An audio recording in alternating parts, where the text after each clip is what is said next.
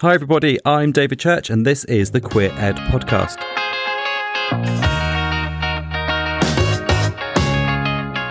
So, in the last episode, we looked at my childhood and what it was like for me growing up in schools, and particularly under Section 28.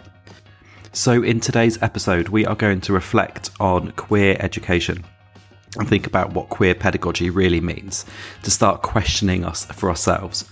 We'll also have a look at some key statistics from a Guardian article that was published earlier in this year, as well as some statistics from the Pink News website. Finally, after that, I'll reflect on what it's like for me as a queer educator and how there have been subtle changes in the way that I will talk about myself so I can be authentic in my identity.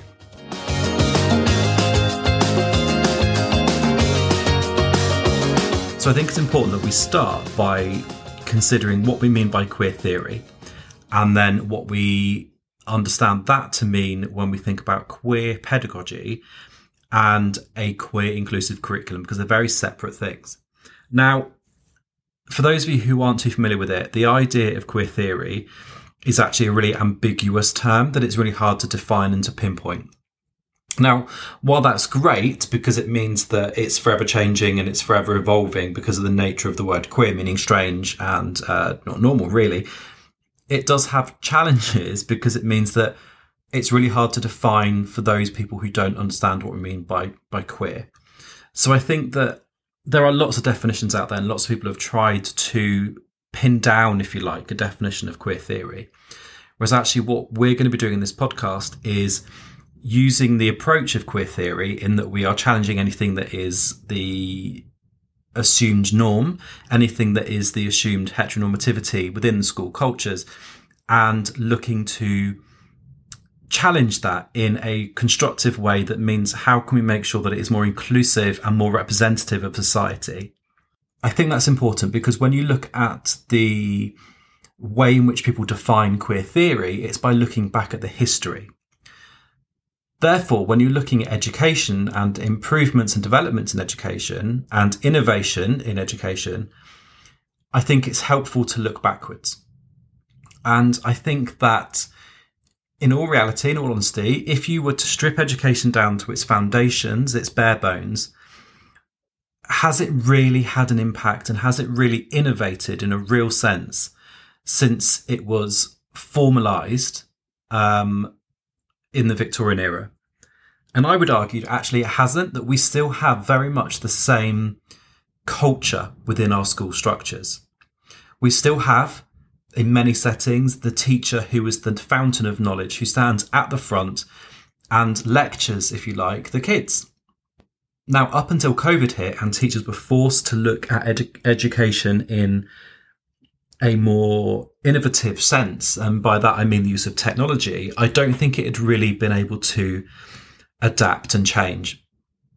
Now, I think part of the problem with that is because um, we're so busy living it and teaching through the year that it's really hard to stop and reflect.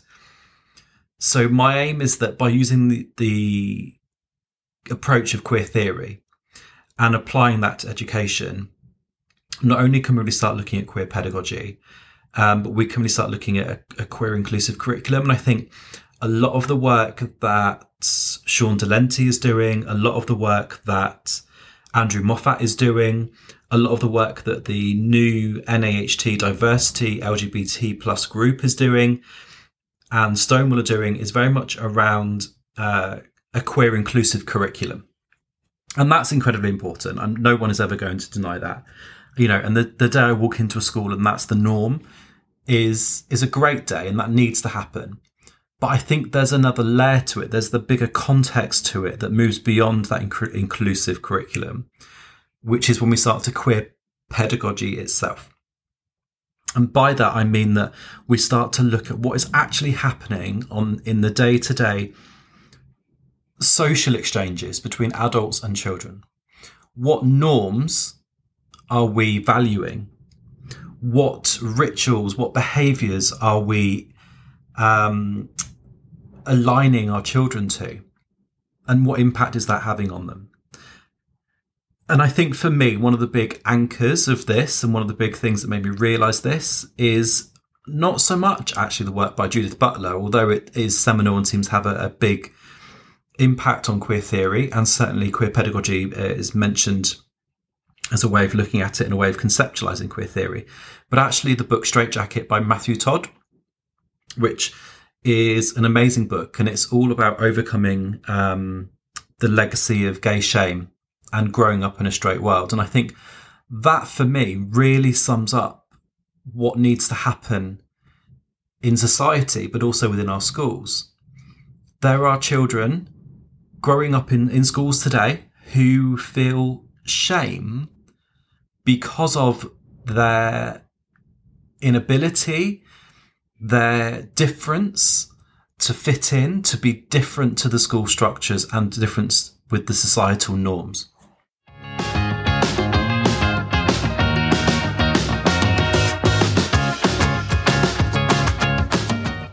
Now, when I reflect on my own childhood and particularly being at school, um, I was bullied for being gay. I was bullied because I was a massive Spice Girls fan.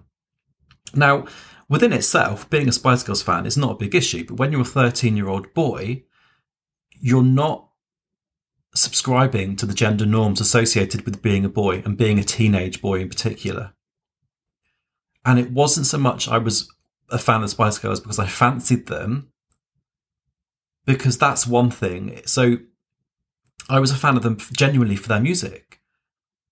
So there was a real impact on me as a child because I was different and that was never really accepted. It wasn't even discussed. And I think had that have been, I may have accepted who I am a lot sooner and come to terms with it. And as Matthew Todd references all the way throughout his book, Straight Jacket, he talks about mental health and well being and for me as an educator, it is crucial that we ensure that all of our children have good mental health. And it certainly is on the agenda. There is a there are a lot of statistics out there about mental health in children and especially particularly within lockdown and coming out of lockdown. And you look at statistics around suicide rates and we look at mental health around men in particular. Now imagine that you are a boy and I'm I'm using the reference point of a boy just because of my own lived experiences, but of course there are lots of other scenarios out there. You're a young boy, say you're nine or ten. It's COVID. You're stuck in the same household. You want to explore who you are. You're not too sure, and you don't really have any escape from your family. Now, if you're living in a family unit where it's very traditional in its values and its norms, and you're then going to school and schools are traditional in their values and norms and boys play football girls don't. Boys wear blue girls don't.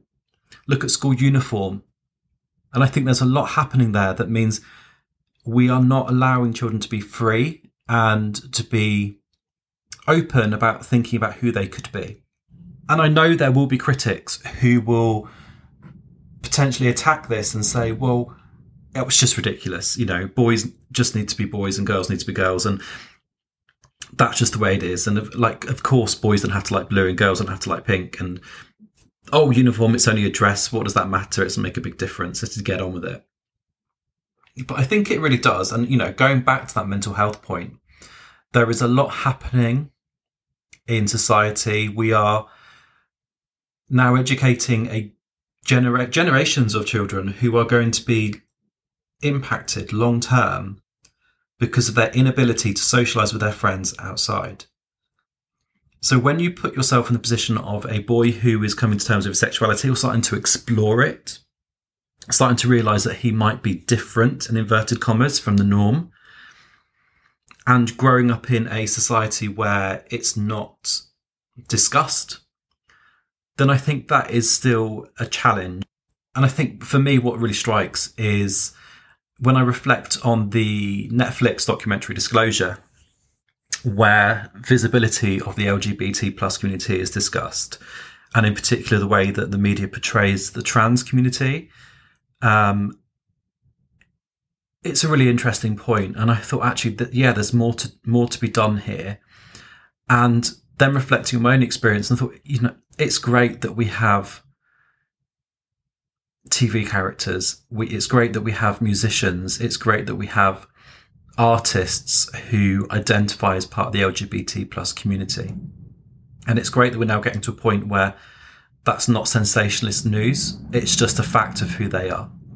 I still think TV and film has a way to go. I think that's behind behind music. And yes, the media is doing a lot to really promote and to educate wider society around LGBT plus inclusivity and diversity. That's not the solution. We can't just sit and wait and allow the media to change people's perceptions. Yeah, it's powerful. But if we start with true diversity and true inclusion from a very young age when we think about education, then we've got more power and more strength, I guess, to really change the mindset of society.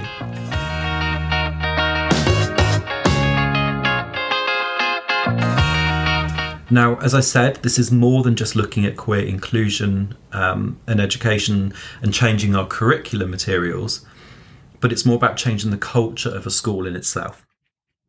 So it's things like do we have head boy and head girl? Those in their own right have gendered norms attached to them. Do we have at sports day, do we still have boys and girls races? Or do we just allow it to be a race for that class? when we have um, visitors around the school, often what I've noticed is that in schools I've worked in, if they are asked then to get a tour, and it's a wonderful thing to see, it's it's it's brilliant when you have a school where you can get the children to give a visitor a tour, and they have a, a walkie-talkie, and you know they're completely in control, and they're your year sixes. But what's really interesting is normally it will be a boy and a girl that will do it, whether it's consciously chosen or subconscious. And I think that's what it's about. It's about changing the, that culture uh, um, of even using gender as a way of differentiating people. And I've been guilty of this in the past as well. And I will say to them, when I used to be in a class, I would say to my class, boys go and line up, girls go and line up why am I doing that? Why am I unpicking the gender? Why am I looking at that as if I want to make them different? Now, the answer is it's the lazy way of doing it. It's the go to um, way my brain has been conditioned, if you like, into looking at gender and saying, right, boys are being too noisy, you need to stay in. Girls, aren't you sitting beautifully? You can go out to break. We all do it. And I think if we reflect on our practice as educators, we'll see that we're all doing it ourselves. So it's about making ourselves aware, which is the first step, that we're doing it. And only once we're aware of it can we start to unpick it and start to change it. Now, I'm really proud to say that the school I now work in, we don't have head boy and head girl. We have um, hub captains. So the same as houses, but we have hubs instead. So we have a hub captain and a deputy hub captain there has not been a mention of gender. Yes, we will look at our groups and we'll look at how we are representing our school um, in a diverse way. So we'll look at our pupil premium, our disadvantaged representation. We'll look at our ethnicity representation, our children that speak English as an additional language, or those that have got additional needs. But I have deliberately not gendered the children that are on that list.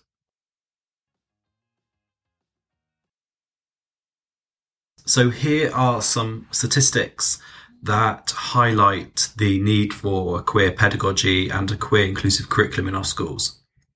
When I look at a report that was um, discussed in The Guardian back in February this year, that was saying that about 7% of children have attempted suicide by the age of 17, and almost one in four say they've self harmed in the past year. That shows that the impact of COVID, along with their mental health, is really important, not just for society, but also in education systems. When we consider other factors such as levels of deprivation and um, lack of outdoor space, even families that are growing up in one bedroom flats, this all has an impact. So I think that it's crucial that we don't disregard the need for our children to have good mental health in schools.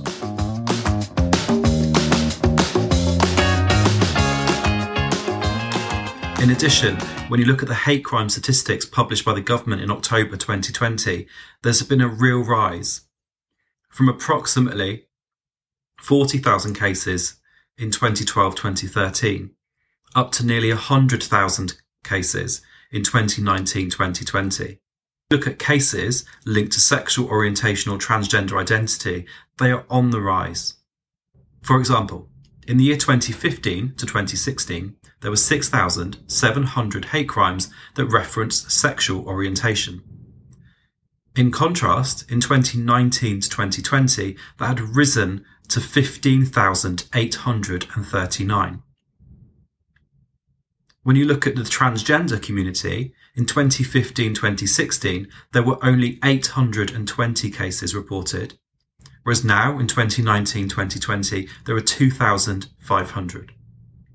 Reflecting on the change from 2018 to 2019, both sexual orientation has increased by 19% and transgender hate crimes have increased by 16%. They're the two highest um, hate crime strands that have seen an upward trend. The only one that's seen a downward trend, and that's only by 5%, is religion. The Stonewall Schools report of 2017 shows that nearly half of LGBT pupils are bullied for being LGBT in Britain's schools. Half of LGBT pupils hear homophobic slurs frequently or often at school. And more than four in five trans youth people have self harmed, as have three in five lesbian, gay, and bi young people who aren't trans. More than two in five trans young people have attempted to take their own life, and one in five lesbian, gay, and bi students who aren't trans have done the same. These statistics clearly show that there is a place within our school communities to tackle not just homophobic, biphobic, and transphobic bullying, but to really queer our school spaces to make them accepting for every single child.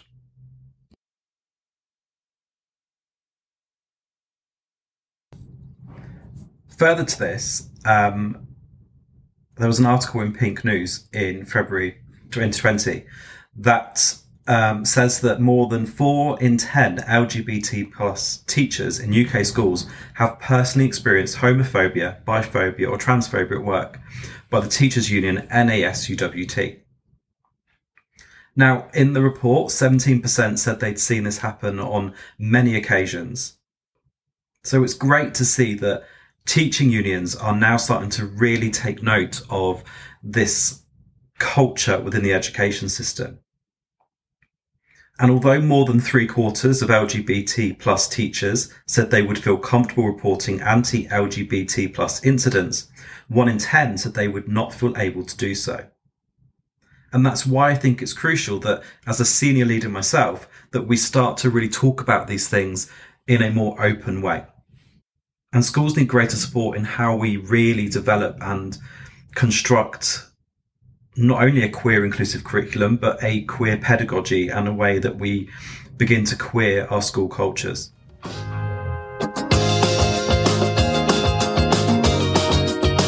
I think that as well as reflecting on how education can change for the better and the importance of looking at queer culture and how we can make school communities more inclusive for everybody, I think it's also important to consider and reflect on my time as a leader within schools. And I would have to say that I haven't really ever considered until very recently how being a gay man could have an impact on my journey as a teacher.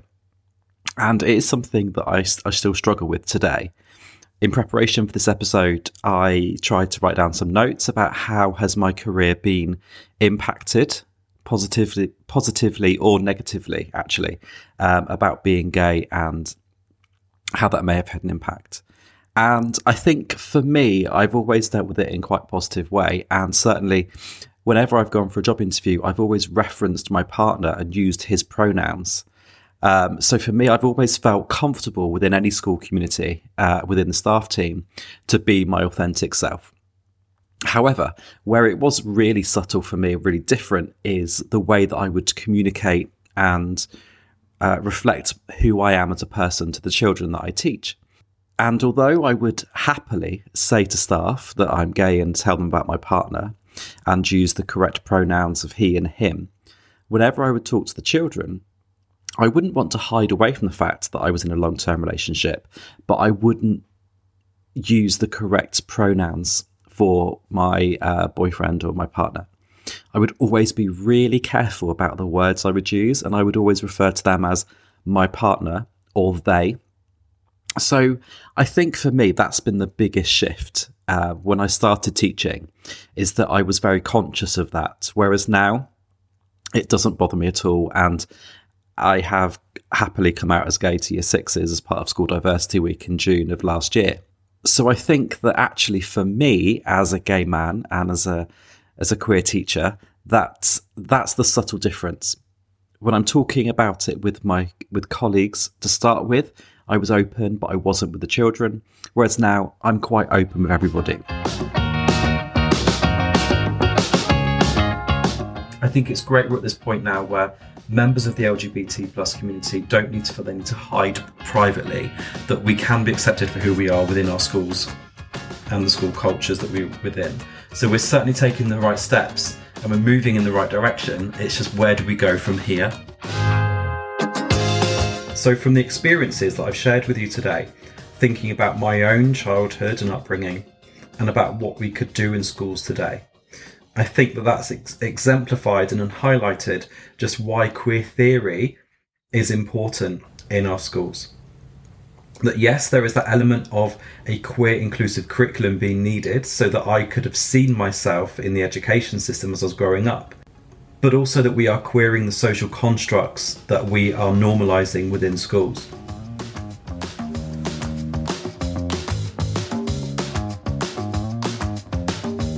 So that is it for this episode of the Queer Ed podcast. My name is David Church, and I'm wishing you a very happy queer week.